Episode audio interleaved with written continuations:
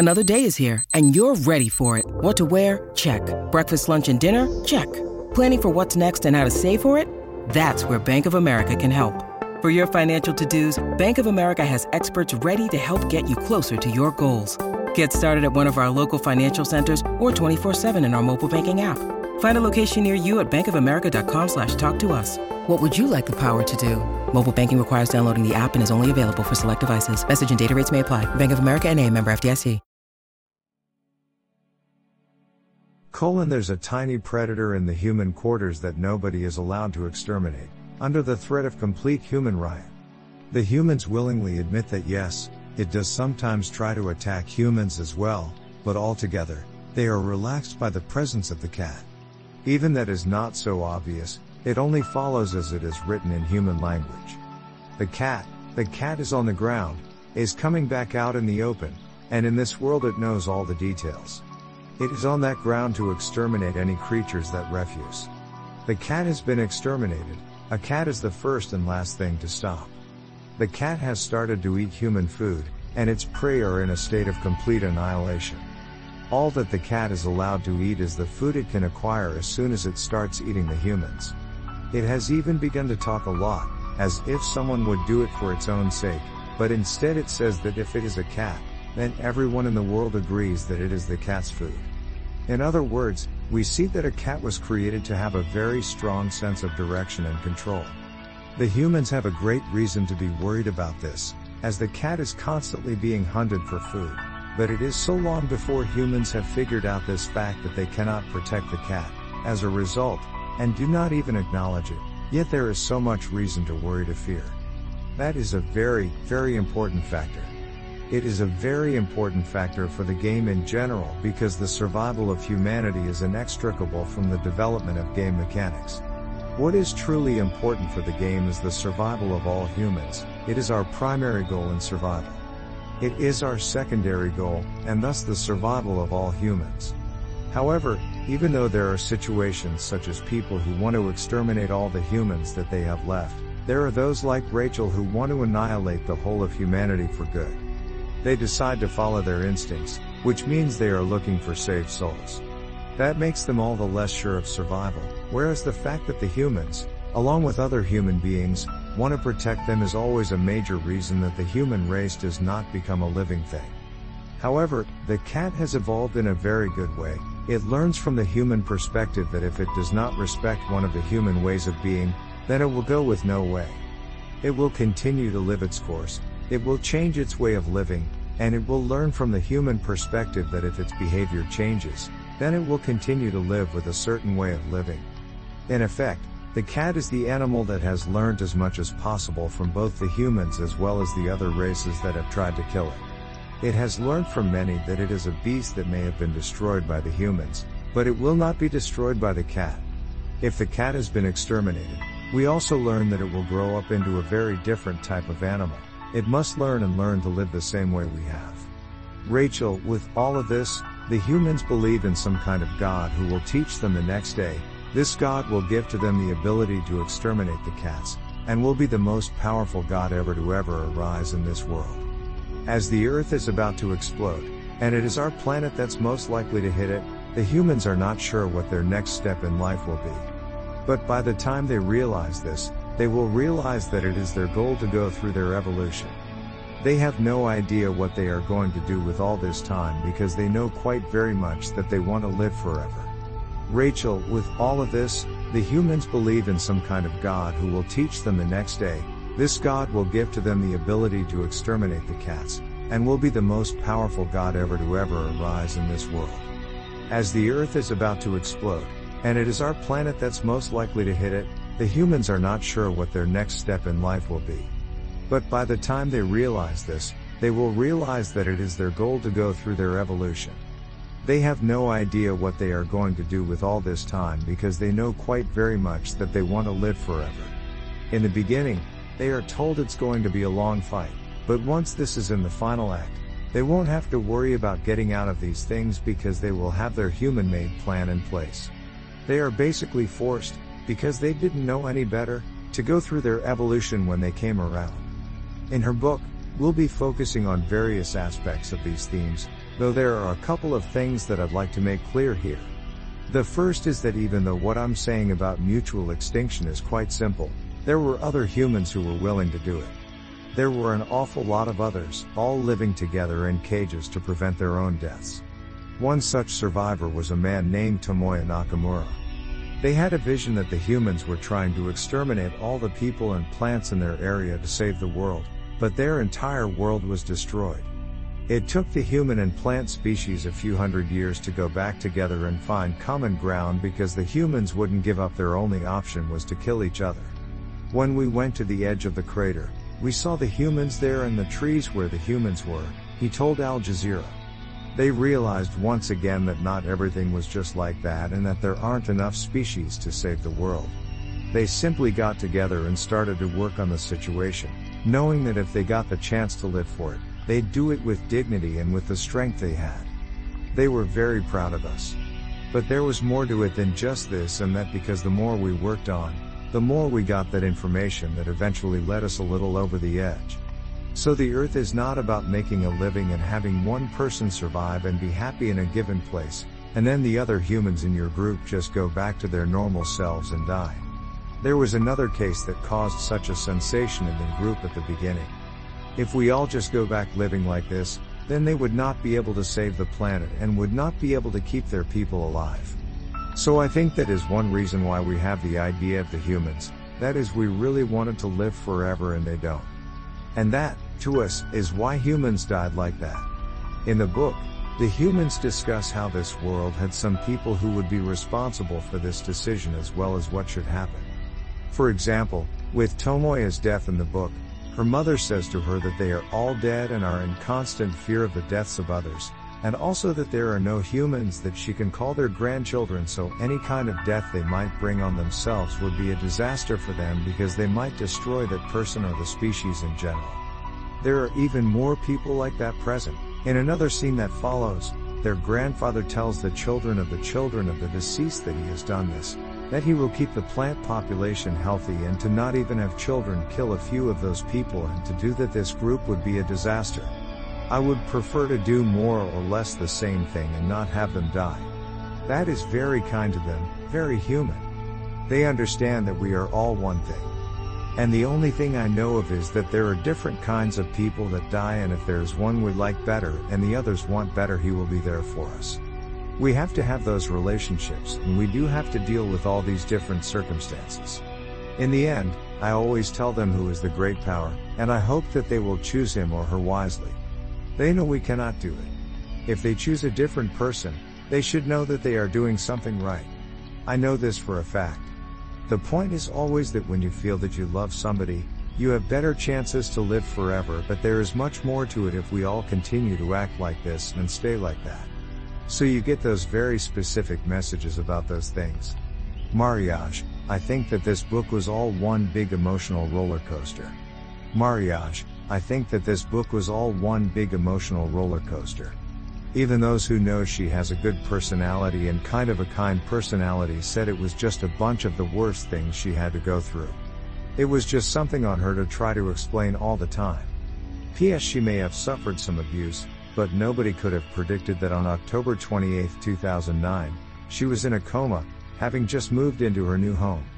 It was just before midnight hours when she and seven others, the mother of twins and one of her four children, were asleep when she came to. She said she went into REM mode the moment she realized the world was moving at 1 a.m. and that she knew someone was trying to kill her children, even though there was no real sign of the boy. For more about the 911 video, see here and here. By then she had become a living proof of how easily people can get killed by a drug overdose, and even tried to save her children. But as she got older, she learned that the truth could turn out anything from bad behavior to some kind of mental illness, such as schizophrenia. This may seem like a trivial matter to the masses, but many people realize it could have devastating effects on a child, and even their own children. The more common the use of drugs, the more they can be lethal. A teeny little girl called Tasha Lax, an aspiring painter maker with schizophrenia, was caught on video shooting at a police officer in order to retrieve her children. The woman, as she was called by medical officers, has become a poster child for drug induced hysteria, and so she began working in the hospital. The video that followed was filmed and posted online, but it was never analyzed by the police. Instead, police found that the girl was shot in a hospital-like setting to be unresponsive. In a recent investigation, two police officers in the middle of a case involving marijuana possession attended an emergency room in an attempt to kill the girl, even though she was still breathing. If, like this young woman, you think that all the cops are idiots, look far less like them and more like yourself.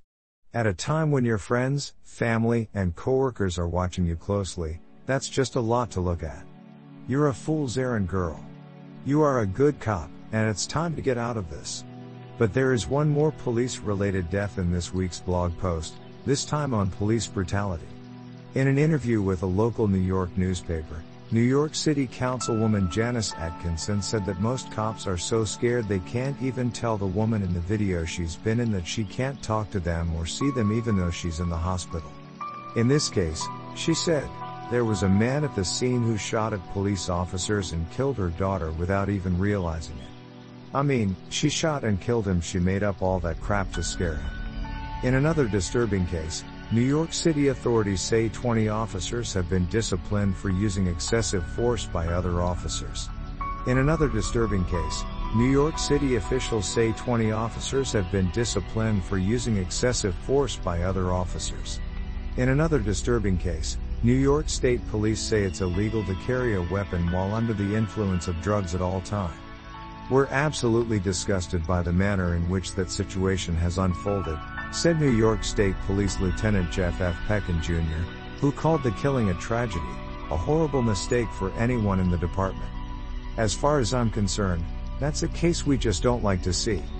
Police's attitude toward drug abuse continues to be a problem these days, thanks to increased criticism of the police department and its handling of many drug cases over the years. Police departments in our system are so full of people who want nothing more than to get away with it. This is just one example where many of these things that are happening in the department continue to happen, said Rep. Bill de Blasio, Democrat New York. While he said it's not unusual for people in a law enforcement role to commit crimes, he said police officers are deeply disrespected by that kind of culture. More from the Hill. In the video above, we get a glimpse inside the young woman's own mind and what she is thinking, including the fact that she still needs help. This post originally appeared at HuffPost.com. One of the first things I saw in this young woman's mind was very, very profound. There was a very deep, very deep, deep feeling inside of her I was very, very upset. This is how young people are born. This is how young people have to begin life. Her pain was so immediate in that moment, she couldn't believe the pain, couldn't even get herself to stop being so angry, and couldn't even comprehend that the pain would make him stop being so angry and just stay stuck in this horrible situation. In fact, it was a so-called peaceful feeling the next day when she was able to look around her and see that she was alone. It's just there and there, so hard for her to see through these things. I'm being told they're there and there there are things that they're not able to imagine, things they're not allowed to imagine, I'm so angry, I can't wait for them to come see me. And so, it all continued throughout the day. She had to find something to think about, something that would help her cope with her thoughts while getting through the days of being stuck. I guess she didn't think it too much of anything, so she just looked around the room. My son, I have no idea what this would do to you. This will hurt you, I don't know what I need to do or how to handle this. And then, after being told as much, she just continued to keep herself focused on what was actually happening. And that was this little there moment she felt when they got home from school and the bus started going slowly after she came home. It really felt, really emotional.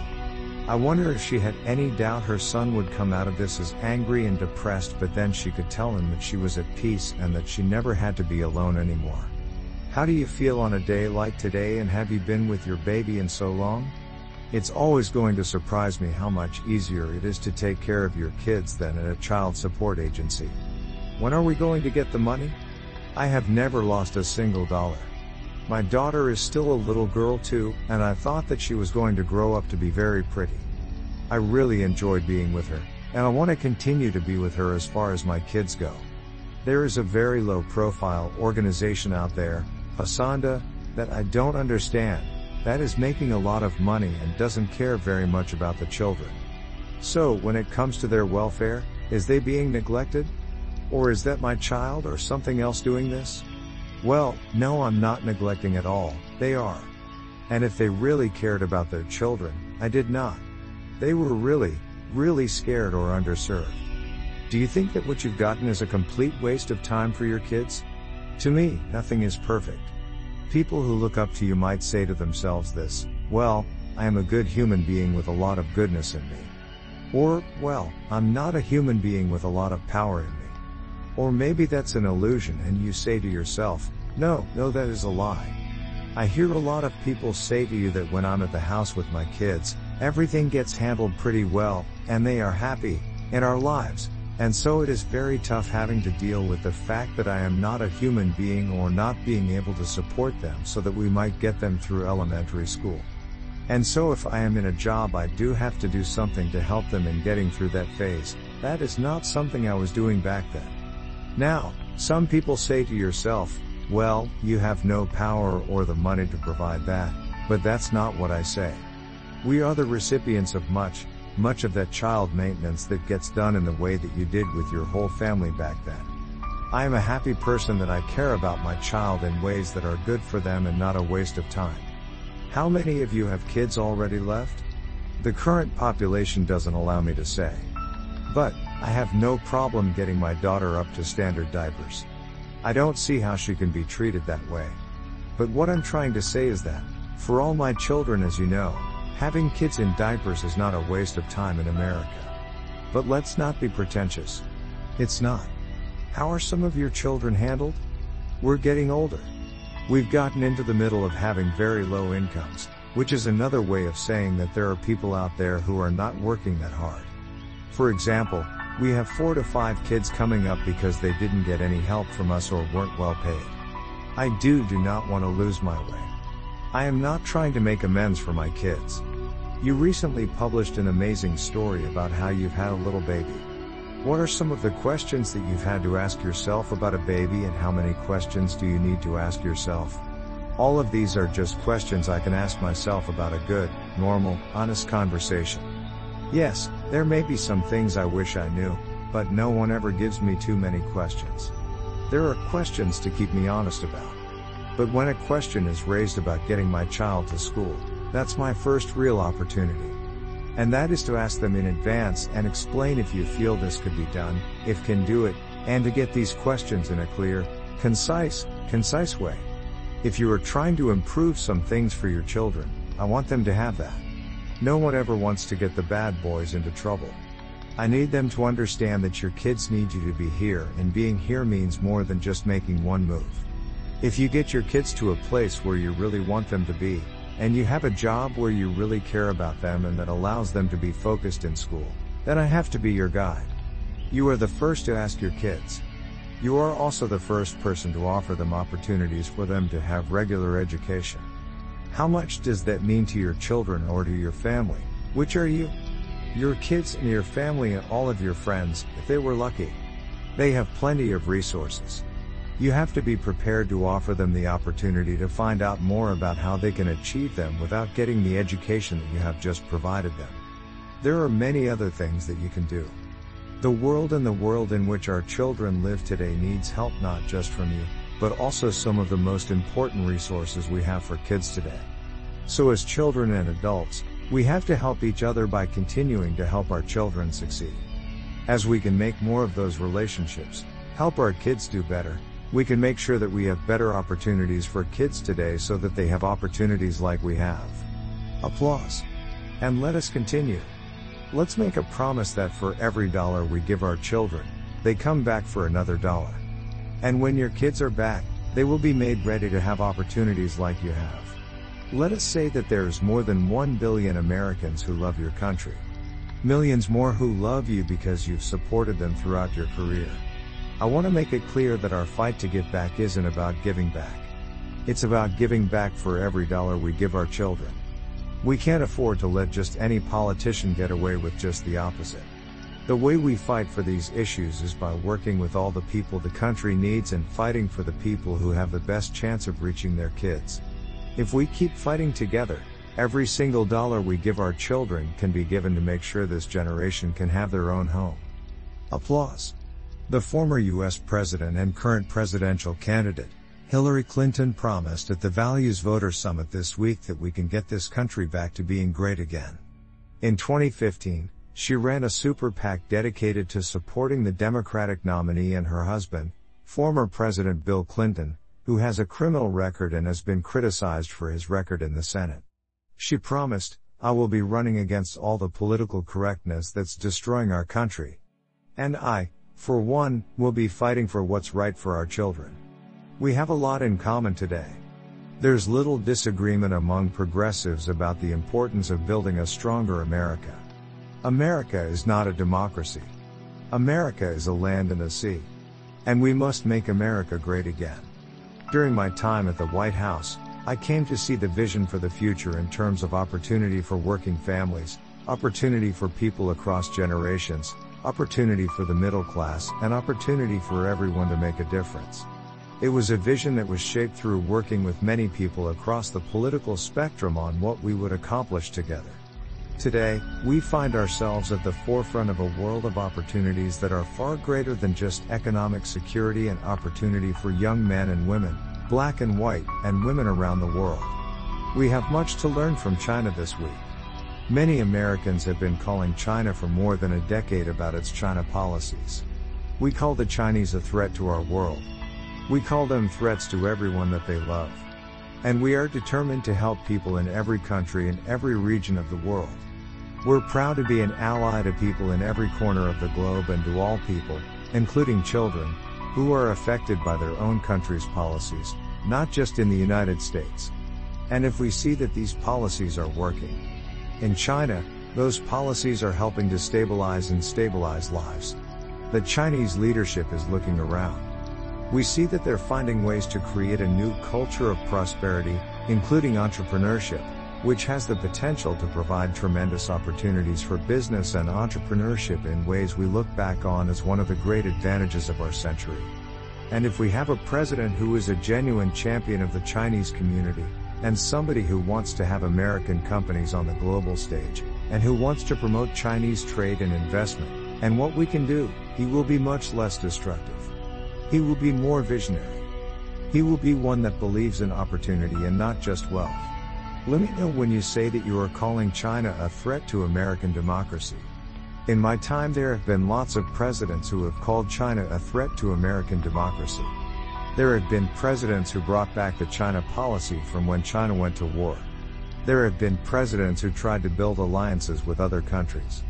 And at our core, China is making sure that we develop a strong, powerful economy that does not rely on foreign intervention. With President Obama, it's not just about making America great again. It is about how we can be a great country that we truly are. You need to talk to your friends and neighbors. How do you think you can put this new focus, a new mindset on the world, on how to actually make a difference in our own lives? First, we have to do it right. That's the responsibility of everyone, not just me.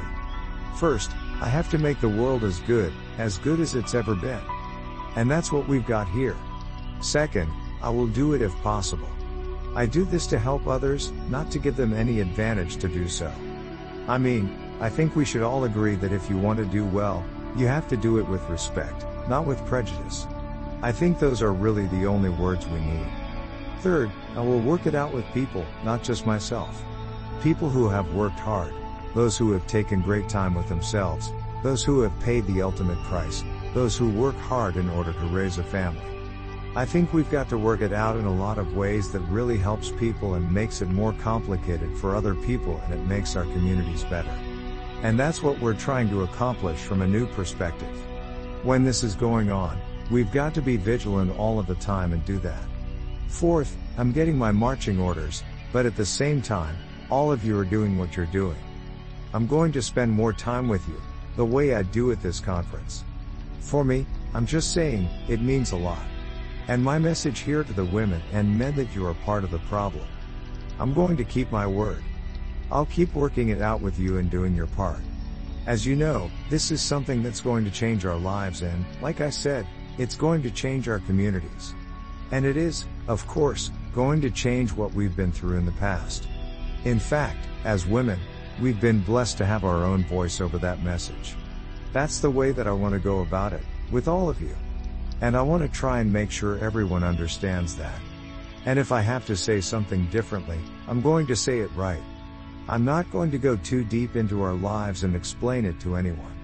And if I have to, I'm going to make it clear to the other parts of us about when every single action is taken that we take for good, whether it's a personal one or a business one. Our communities are important to everybody. I think part of it is that it makes us who we are on the world stage, as opposed to other countries, and some folks want to speak up, and we've got to do that. So I will have to do exactly that to make sure that when it comes time to go to the White House, we're going to give the American people the opportunity and I'll share that that is a very important issue at this White House. And once we're there, we've got to talk about making sure that President Obama is part of the solution. And when you get to me, I'm going to be really proud. In fact, I have to be really proud of that. It's amazing that you, you're bringing up that issue as if it is my job of the entire office to make it happen. I believe that that's the responsibility of the person who made my job. That's the responsibility of anyone. At one time in our lives, they didn't know what they would be doing. And it's what everybody wanted. I've had a few people say something that the women and men that I talked to last time didn't believe in, but that I believe is what all of you all have to take into account. You're the ones who were telling me that I was going to have to be different or that your life was over or that you had to change your life. Some folks are saying that it's just a different life. And I'm going to tell you what that is because I believe in everything you have to do at this point in time when we're talking at this time. But that is that this is an issue for different people to see the way we are.